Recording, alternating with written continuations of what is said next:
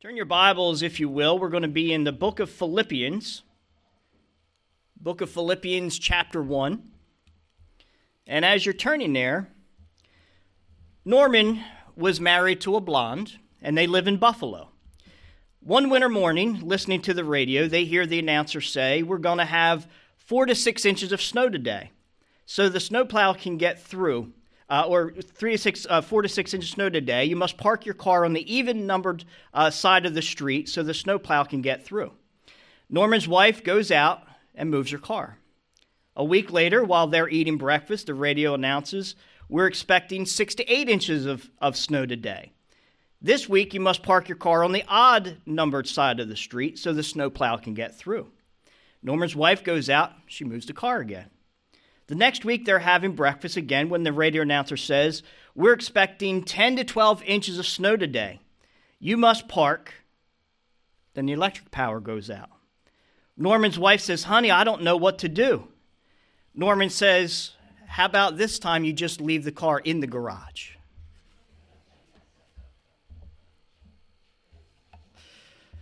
Amen. This morning, I want us to consider our manner of life. Our manner of life. And as I said, we're going to be looking in the book of Philippians. And just to give a little bit of background, the Apostle Paul, he founded the church at Philippi on his second missionary journey. Now, Philippi was a, a small town, and the town itself was founded by King Philip of Macedonia. Now, most, most of you probably are saying, well, who's King Philip of Macedonia? Well, we know his son much more than we know him. His son was Alexander the Great. King Philip was the father of Alexander the Great. And uh, Philippi at this time, when the Apostle Paul wrote this letter, they were, they were a Roman colony, they were under Roman rule. And the Apostle Paul had a very close, a very personal relationship with this church. In fact, they had helped him financially on at least two different ca- occasions during his, uh, his ministry. And when they had heard that he had been arrested in Rome for preaching the gospel, they sent a man from their church named Epaphroditus to minister to Paul and also to give him a gift. And, and this letter to the, to the church at Philippians, Philippians, uh, it, it, the, the, the book in the Bible, is really Paul's thank you letter for their uh, ministry, for their support of him. The Apostle Paul, he knew that he may never be set free again, and that he was more than likely facing execution by beheading.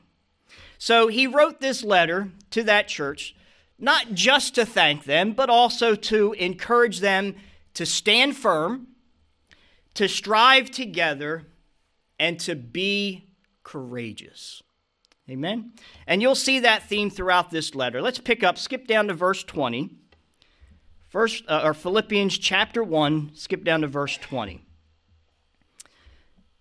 According to my earnest expectation and hope that in nothing I shall be ashamed, but with all boldness, as always, so now also Christ will be magnified in my body, whether by life or by death. For to me to live is Christ, and to die is gain.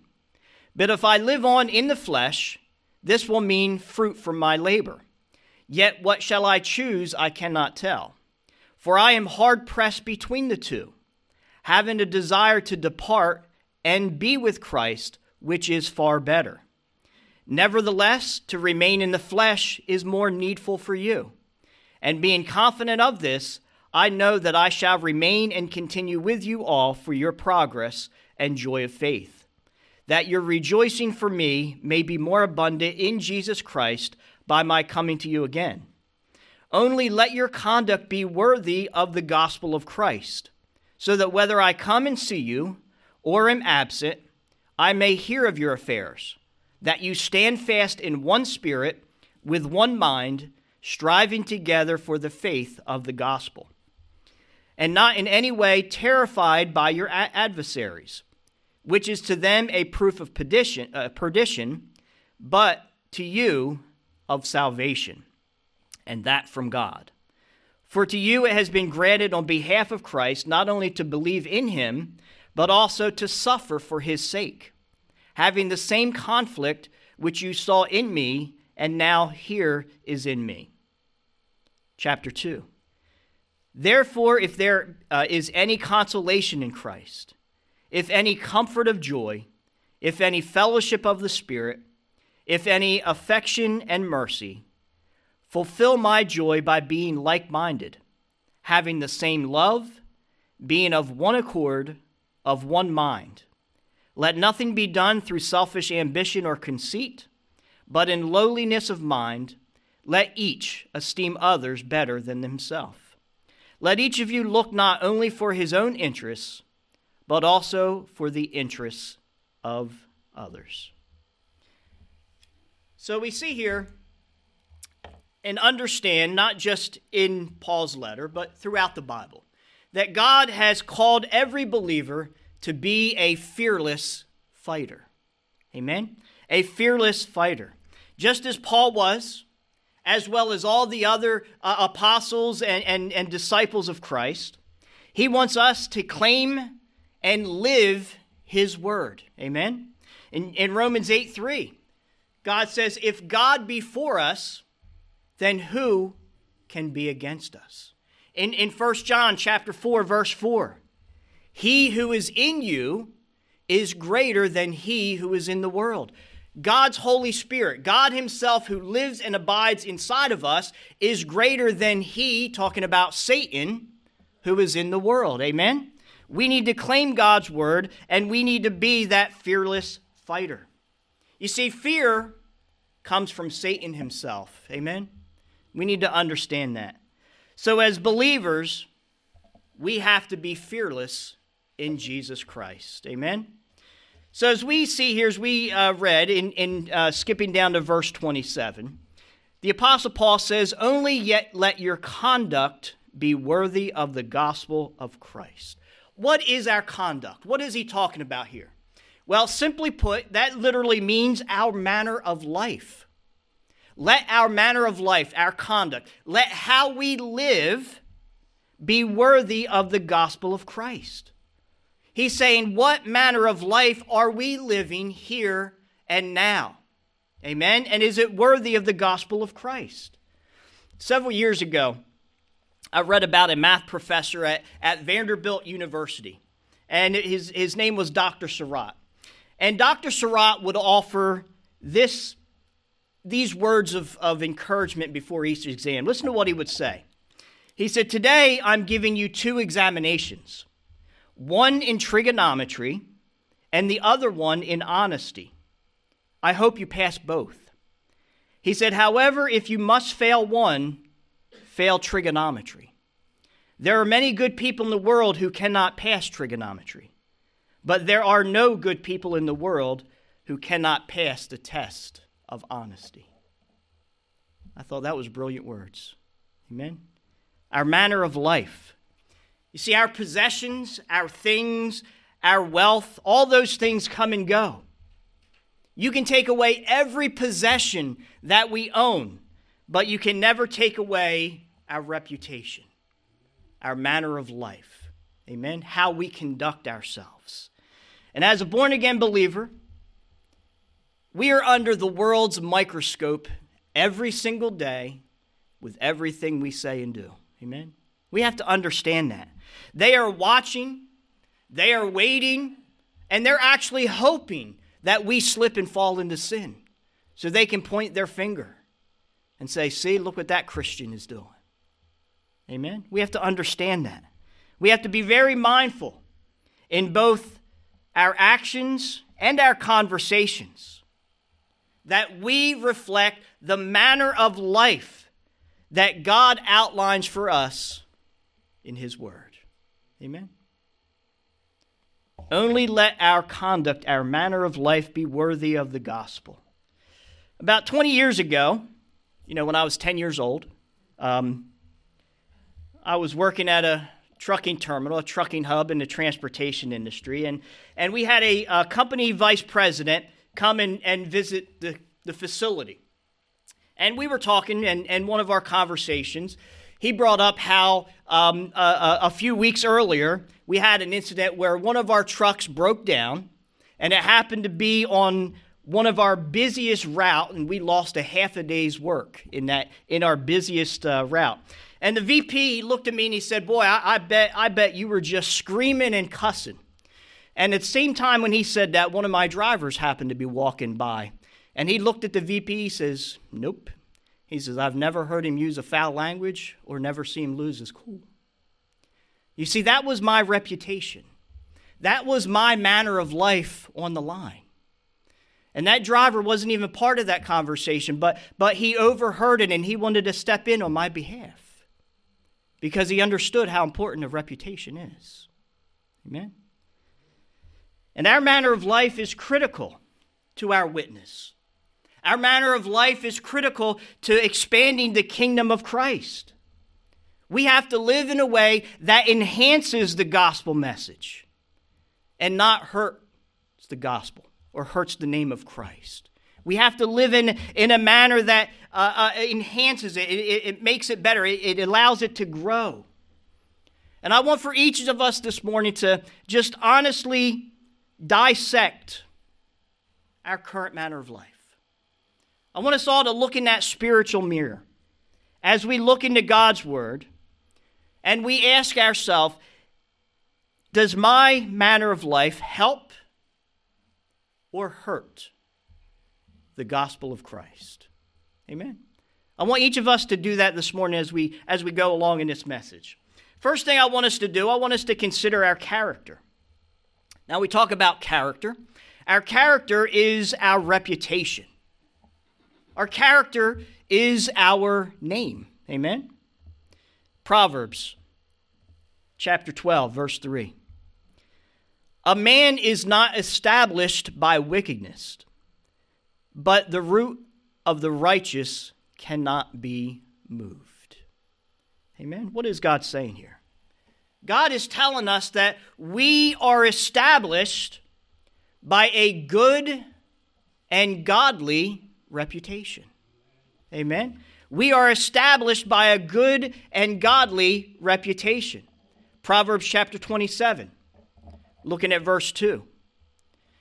Let another man praise you, and not your own mouth, a stranger, and not your own lips. Verse 21. The, uh, and, and a man is valued by what others say of him. So we need to understand that our good name comes from who? What we say about ourselves. Our good names comes from what others say about us. Amen. It doesn't come from ourselves. Our reputation is established by how others see us. Amen. How we act. They see what we do. They hear what we say. They see how we conduct ourselves, especially in times of trials and hardships. Amen. They're basically seeing if we practice what we preach, plain and simple. That's our reputation. It's others that define our reputation, not ourselves. So we need to understand that the value of our character is tested by our reputation. Amen? Because many times the way we think we are is not the way we come across to others. Amen. So a good name is established by what we do. Go to book of James chapter 1 verse 22. But be doers of the word and not hearers only, deceiving yourselves. Now skip over into chapter 2 for a second. Look at verse 14. What does it profit my brethren, if someone says he has faith but does not have works. Skipping down to verse 17. Thus also, faith by itself, if it does not have works, is dead. So, what we do and how and why we do it tells everyone what we are who we are, and more importantly, whose we are. Amen? We're not saved by doing good deeds. We're not saved by, you know, doing good things. But we show the world the heart of Jesus Christ by the good things that we do for Him. Amen? And how do we do good things for Christ? We do good things for what? Each other. Amen? Plain and simple. Jesus said, What you do unto the least of these, you do unto me. Our reputation, whether good or bad, it will precede us. Amen? We have to understand that. Our reputation, whether good or bad, it will precede us. We see the examples throughout the, uh, the Word of God. In the book of Joshua, for instance, we read about how the Israelites, as they were approaching Jericho, amen? They were, they were marching into Jericho.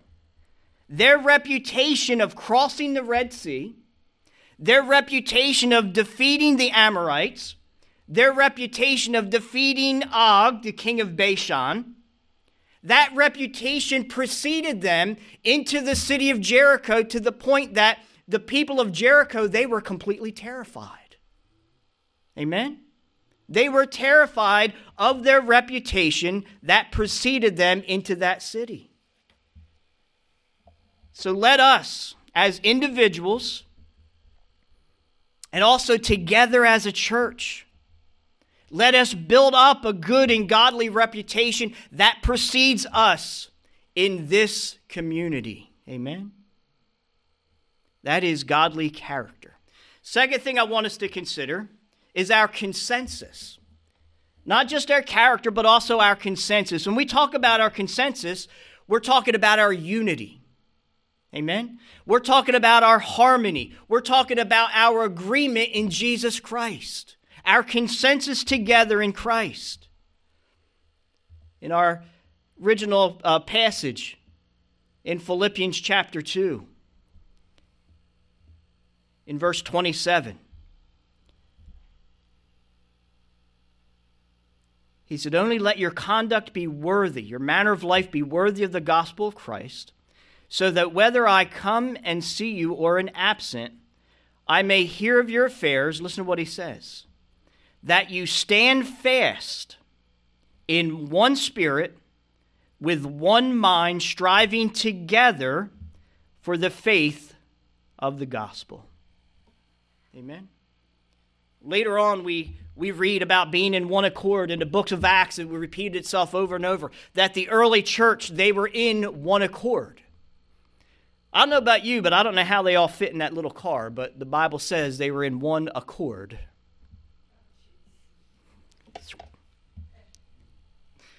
Gospel of Matthew, chapter 12. Listen to what Jesus said. Jesus knew their thoughts, and he said to them, He said, Every kingdom divided against itself is brought to desolation, and every city or every house divided against itself will not stand. Think about your own personal experiences. Think about a time when you had divisions within your own family. Amen. Think about that. Think about how quickly people began to do what? Pick sides. Right? In our human nature, we have to pick sides. Think about the pain or, or, or, or the, uh, uh, the peace, the joy, the happiness that was robbed from your entire family when that occurred. And we have to understand the same is true in our church family, and even more so. Amen? Divisions rob the church of its peace, of its joy, of its harmony, its happiness. The love and the warmth that used to be there quickly disappear. Even perfect strangers, first time visitors, can sense the coldness. Amen? The turmoil. A very sad state that an unbeliever should never, ever be exposed to. Amen? So let's be mindful of two truths. First, Satan seeks to defeat us through divisions. Amen? That is his favorite ploy divide and conquer. So we have to understand that Satan seeks to destroy us through divisions. And secondly, there is tremendous strength in unity. Amen? Tremendous strength when we all come together in one accord in Jesus Christ, plain and simple. 1 Corinthians 1:10 Now I plead with you, brethren, by the name of our Lord Jesus Christ, that you all speak the same thing, and that there be no divisions among you, but that you be perfectly joined together in the same mind and the same judgment. Amen. In Philippians 2 5. Let this mind be in you, which was also in Christ Jesus. That's the same mind, the same thoughts, the, the, the same everything that, that the apostle was talking about. That we all have the same vision, the same love, the same burden for the lost. That unity, that consensus in Jesus Christ. Amen? And lastly, I want us to consider our courage our character, our consensus, and also our courage. Go back to verse 28.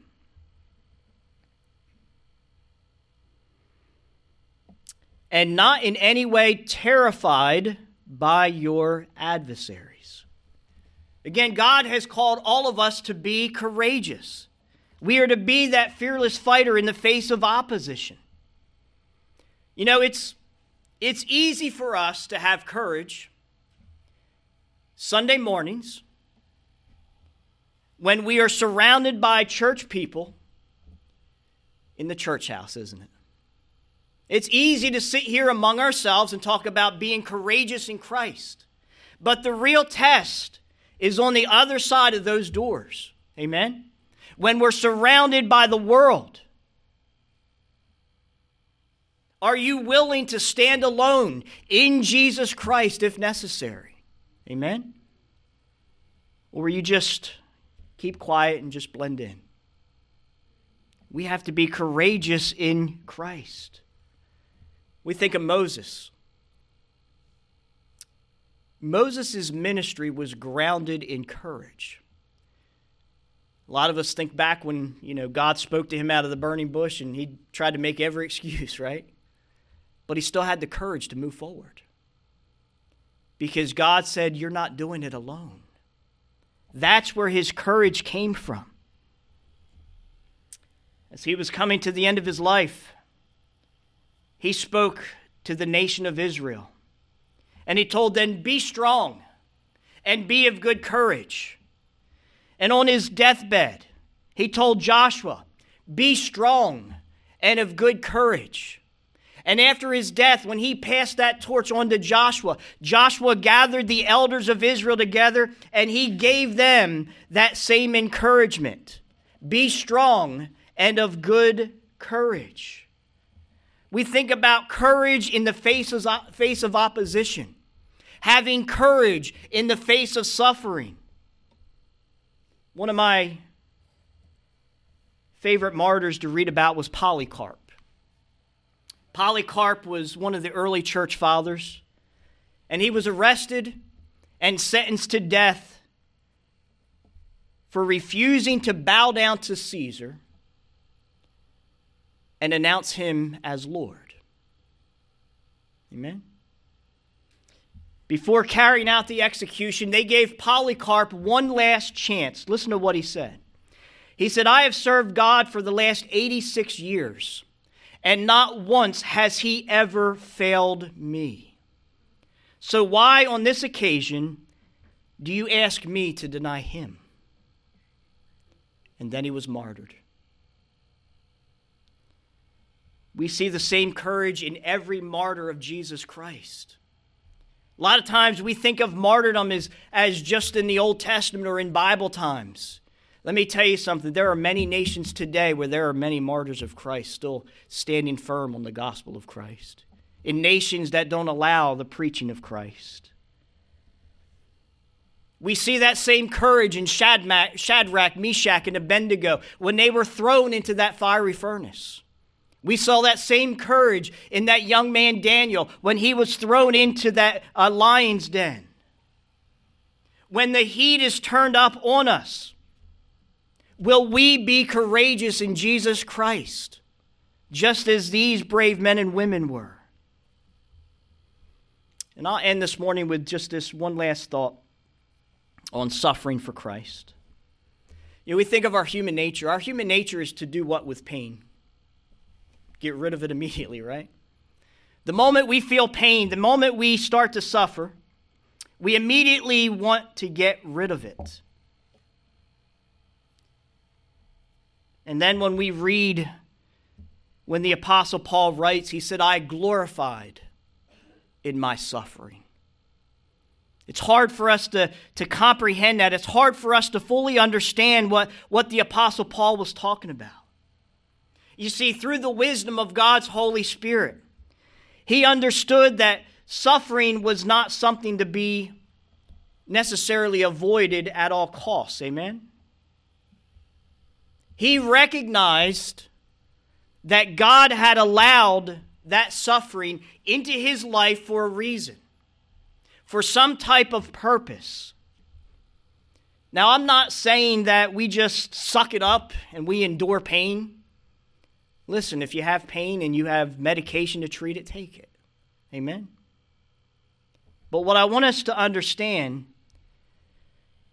that if we didn't experience pain and suffering,